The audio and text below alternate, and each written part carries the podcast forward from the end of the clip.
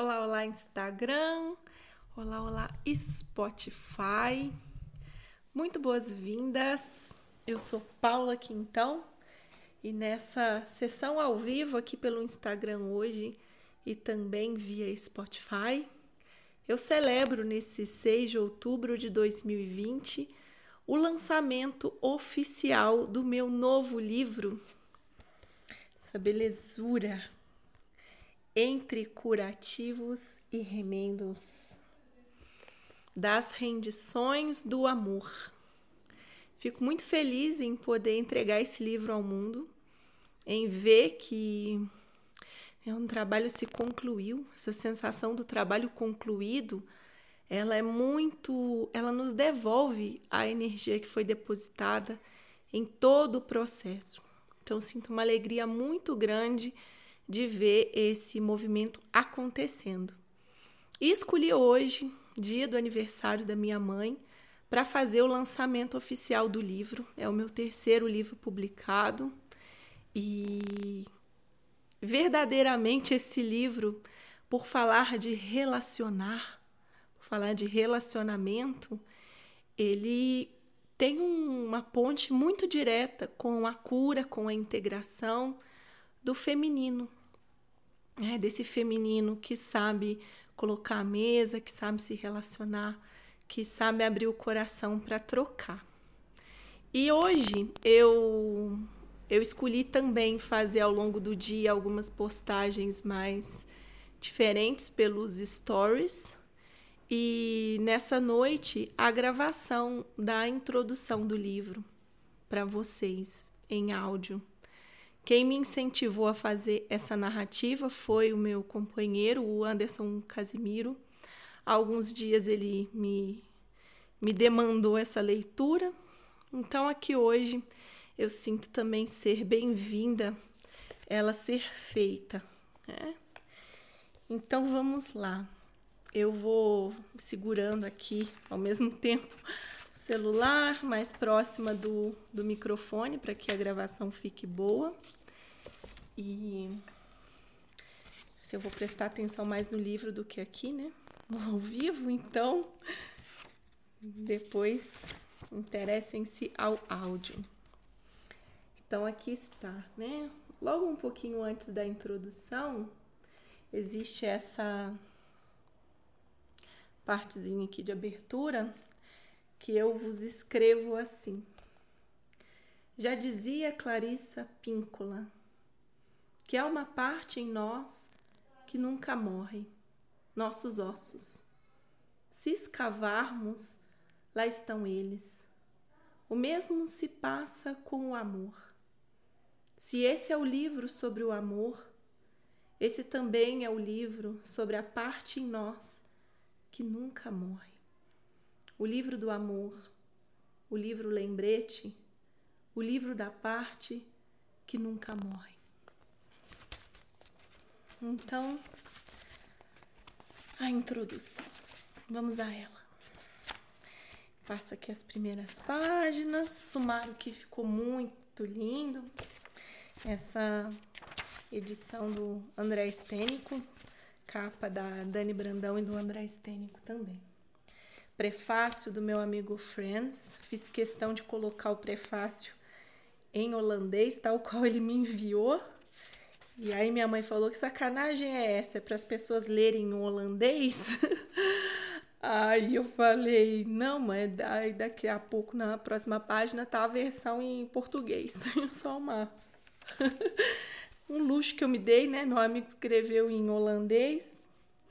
Então é muito bom que eu coloque em original. Depois o prefácio da Vanessa Normandes, então a introdução. Vamos a ela. Barcelona, 2016. Aquele não foi um dia comum. Naquele dia eu quebrei o punho, meu punho esquerdo. Não foi uma queda por causa de um salto de paraquedas, de um mergulho no oceano ou de alguma trilha rumo ao topo da montanha. Eu só estava arrumando a cama e cuidando de guardar os edredons e travesseiros volumosos no andar de baixo, para que minha amiga Vanessa Normandes, aniversariante do dia fosse recebida devidamente bem no apartamento que eu e minha filha estávamos instaladas em Barcelona. Desço as escadas. Minhas pernas estão bambas depois de ter passado a noite febril. A composição da cena não me favorecia. Corpo mole, escada de madeira encerada, volume de edredom nos braços e meias nos pés. A Clara passou pela sala, viu flashes do futuro. Mamãe, cuidado aí. Segundos depois, eu estava no chão. Uma dor imensa. Uma dor imensa nas costas, na bunda e a mão esquerda numa posição que ela nunca esteve antes.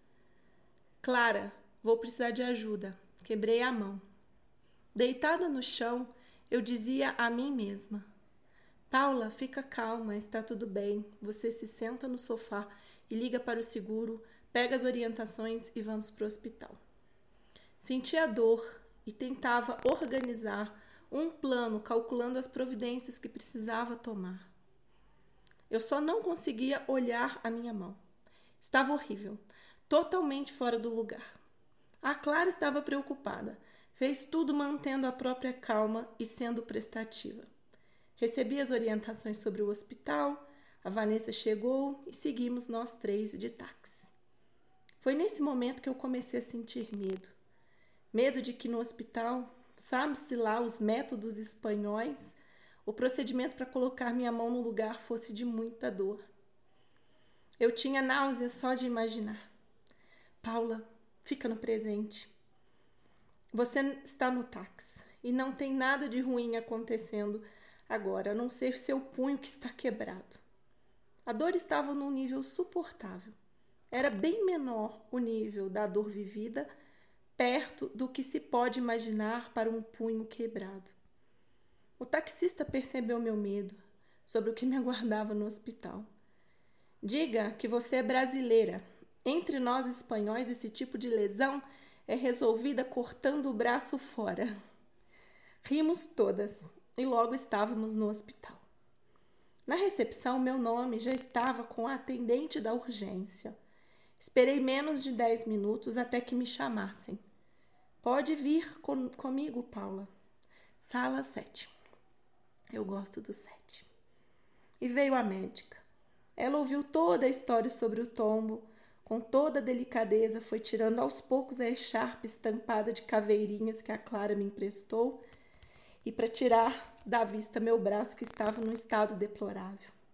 Hum, sim, sim, sim. Muito mal, muito mal, murmurou a médica. Fui enviada ao raio-x. A mocinha da sala, com cuidado com meu punho. Mesmo assim, eu ainda estava bastante ansiosa sobre como seria colocar aquele punho no lugar. A conversa minha comigo mesma começou a se agitar nesse momento. Vou desmaiar. Ou vou vomitar. Não sei, eu tô mal. Ou vou vomitar ou vou desmaiar. Respira, Paula. Agora está tudo bem. Não antecipe etapa. Mas é que vai doer muito. Vou desmaiar. Talvez desmaiar seja bom. Assim eu, não, eu posso não participar desse momento de excesso de dor. Quando percebi, a mocinha do raio-x estava chamando alto meu nome. Deve ter chamado algumas vezes até que eu me desse conta. Vamos até a sala. Chegou a médica, ela e a minha radiografia. Ela e suas explicações sobre como colocaríamos meu punho no lugar. Sim, sim, sim, sim. Vamos fazer uma anestesia local. Você sentiria muita dor sem anestesia um anjo. Pronto. Eu estava em êxtase de alegria. Levaríamos umas duas horas nesse procedimento. Ela me explicou. Dali em diante, eu só senti felicidade. É incrível como, em meio a situações caóticas, ou que poderíamos chamar de ruins, pode haver sentimentos tão lindos de tanta felicidade. A médica, Ana, ela se chamava, com toda a delicadeza do mundo, foi colocando meu punho no lugar. Foi me contando sobre como seriam as semanas com gesso. Foi falando sobre a recuperação. Eu estava totalmente emocionada, muito sensibilizada com tanto afeto e aquele momento de cuidados. Tirei mais um raio-x. Dessa vez a mocinha da sala estava sem as tranças, o cabelo solto. Tão bonito seu cabelo, eu disse agora numa postura mais sociável que da outra vez. Agora você está bem melhor do que da primeira vez que viemos. Pensei que você fosse desmaiar aquela hora. Ela me disse. Eu também. A fratura ainda não estava totalmente no lugar. Vamos à segunda tentativa. A médica me disse em seu espanhol catalão.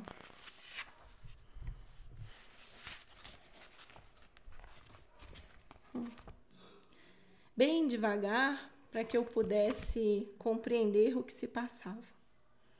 Dessa vez, um enfermeiro, tão doce e gentil quanto tudo o que havia naquele hospital, veio para ajudar a puxar meus dedos enquanto a médica moldava meu punho. E então, prontinho, meus ossos estavam no lugar. E eu sentia agradecimento. Enquanto a médica moldava o gesso no meu braço, me perguntou de novo como eu tinha me machucado. Não era para estar arrumando a casa se é seu período de férias. Ela disse e eu sorri. Leve essa radiografia com você. São seis semanas de gesso a partir de hoje, mas presta atenção. Então ela me olhou fixamente nos meus olhos, checando se eu estava compreendendo seu catalão. Se por acaso o osso não estiver mais na posição que está na radiografia, será preciso operar. Você me compreende? Fiz que sim.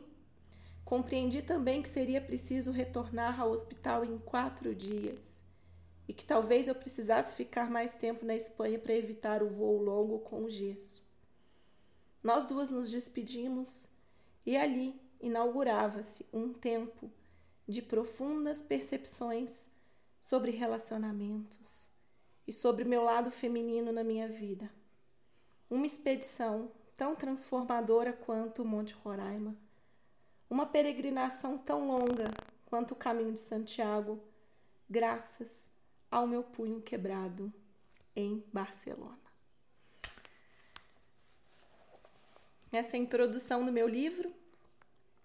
Nele vocês encontram não só a história que desaguou-se a partir da cura do punho, mas o quanto um punho quebrado não tratava apenas de um acidente, de um punho quebrado, tratava de algo que já estava esfacelado dentro de mim e que precisava de reparos, que precisava de curativos, que precisava de remendos.